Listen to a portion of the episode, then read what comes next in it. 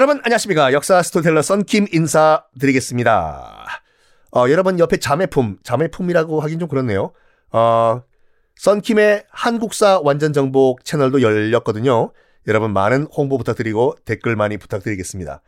그리고 뭐 지금 이 방송 나가는 시점에서 제작하는 시점에서 썬킴의 세계사 완전정복은 700명 정도의 구독자가 더 들어오시면 대망의 구독자 10만 달성을 하거든요.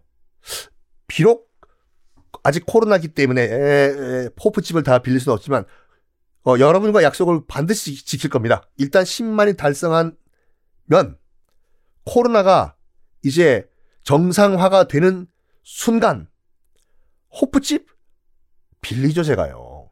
다 빌려요. 어쨌든 자 지난 시간에 욱하는 성질에 약간 덜 떨어진 예루살렘 왕국의 왕 기 얼굴만 저 썬킴같이 반지르르 잘생겨가지고 생각이 없던 왕 기 부인 잘 만나가지고 왕이 된 기가 템플 기사단의 말만 듣고 성문을 열고 나가 싸워요.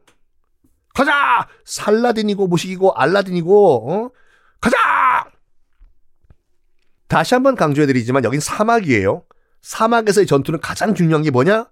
물과 그늘이에요. 이슬람 군들은 싸울 때도 다 그렇게 싸워요.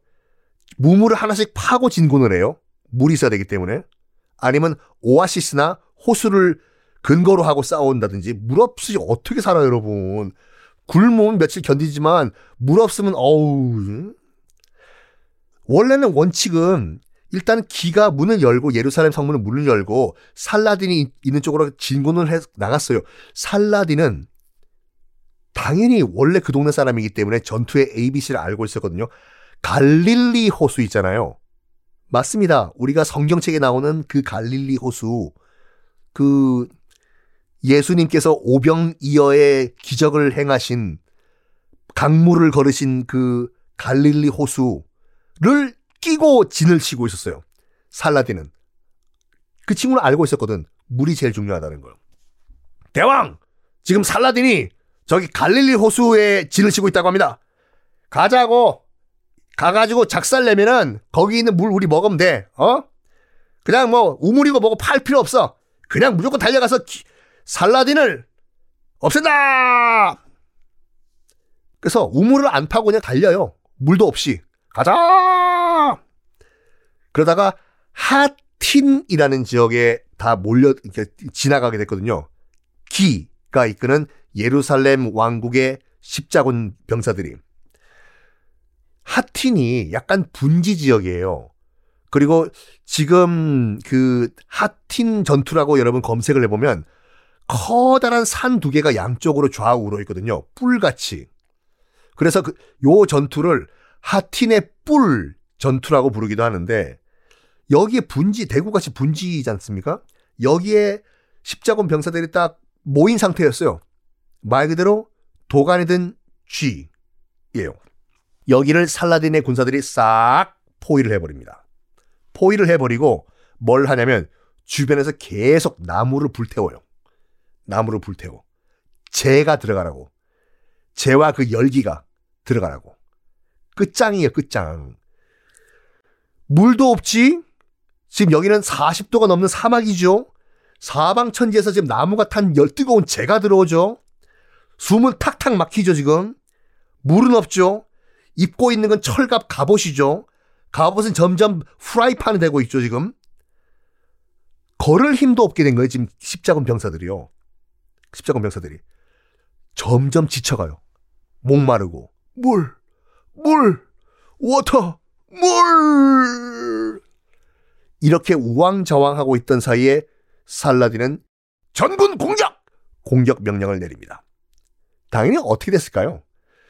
이 철갑 갑옷을 입고 뜨겁게 달고 있는 프라이팬 물! 하고 있던 십자군, 기가 이끌고 있던 이 십자군 전멸을 해버려요.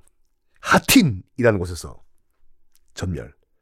기는 생포가 됩니다. 살라딘이 끌고 와요. 야, 데려와. 네가 예루살렘 왕국의 왕 기냐? 그러면 일국의 왕이면요. 약간 뭐라고 할까? 그래, 내가 왕 기다. 이렇게 해야 되잖아요. 첫 마디가 뭐였는 줄 알아요? 기가 했던 말이? 물 좀 줘. 물 좀 주시오. 였다고 해요. 제발, 물. 그래서 물 줘요. 살라딘이 물 줘요. 마시라고. 뚝뚝뚝뚝뚝. 아! 일단, 살라딘은 뭘 하냐면, 이 말도 안 되는 무모한 전쟁을 일으킨 템플 기사단, 그 성전 기사단 전원 처형시켜요. 너희들 때문에 이 전쟁이 일어났다고 처형시키고, 기의 목숨은 살려줍니다. 약속을 하라고요. 약속해줘. 내가 너만은 목숨을 살려주겠다. 근데 다시는 나 살라딘의 상대로 전쟁을 벌이지 않는다는 약속을 해라. 하겠나? 약속을 하죠. 이 친구는 생각이 없는데. 물도 먹었겠다. 제가 실수했습니다. 다시는 공격 안 하겠습니다요. 그래요. 여긴 지금 아직까지 하틴이에요. 바깥에요. 살라딘은 자, 이슬람 병사들이요. 이제 예루살렘 왕까지 우리가 생포를 했다. 이제 예루살렘, 성지 예루살렘을 우리가 탈환한 그런 시간이 온 것 같다. 공격하라! 예루살렘으로 돌진하라! 1187년 10월 2일이었습니다. 살라딘이 이끌던 예루살렘 정예군은 예루살렘을 총공격하기 시작해요. 총공격이요. 총공격을 하는 상황에서도 당연히 이제 곧 함락이 돼요. 함락이 돼요. 성벽이 하나가 무너져가지고 이제 살라딘의 이슬람 병사들이 공격해서 예루살렘 성벽이 하나가 무너져서 우르르 몰려 들어가려고 하는데 안에 있던, 그러니까 예루살렘 안에 있던 나머지 십자군들이 협상을 제안을 해요. 아니, 가만히 있어도 곧 망하는, 점령을 당하는 상황인데 협상? 무슨 협상? 살라딘이 거부를 할 수 없는 그 제안을 합니다. 안에 있던 십자군이 뭐라고 했냐면, 일단 그 사신을 하나 보낸 다음에, 지금 만약에 이슬람 너거들이 예루살렘 우리를 공격해서 들어온다면 너희들이 정말 성스럽게 생각하는 이슬람 사원들, 예루살렘에 있는 이슬람 사원들 벽돌 하나도 안 남기고 다 박살내고 예루살렘 성 안에 있는 무슬림들 싹 다 죽여버리고 우리도 자폭해버릴 거야. 아! 결정해! 협박을 해요. 협상이 아니라 협박이죠. 근데 살라딘은 이런 말을 해요.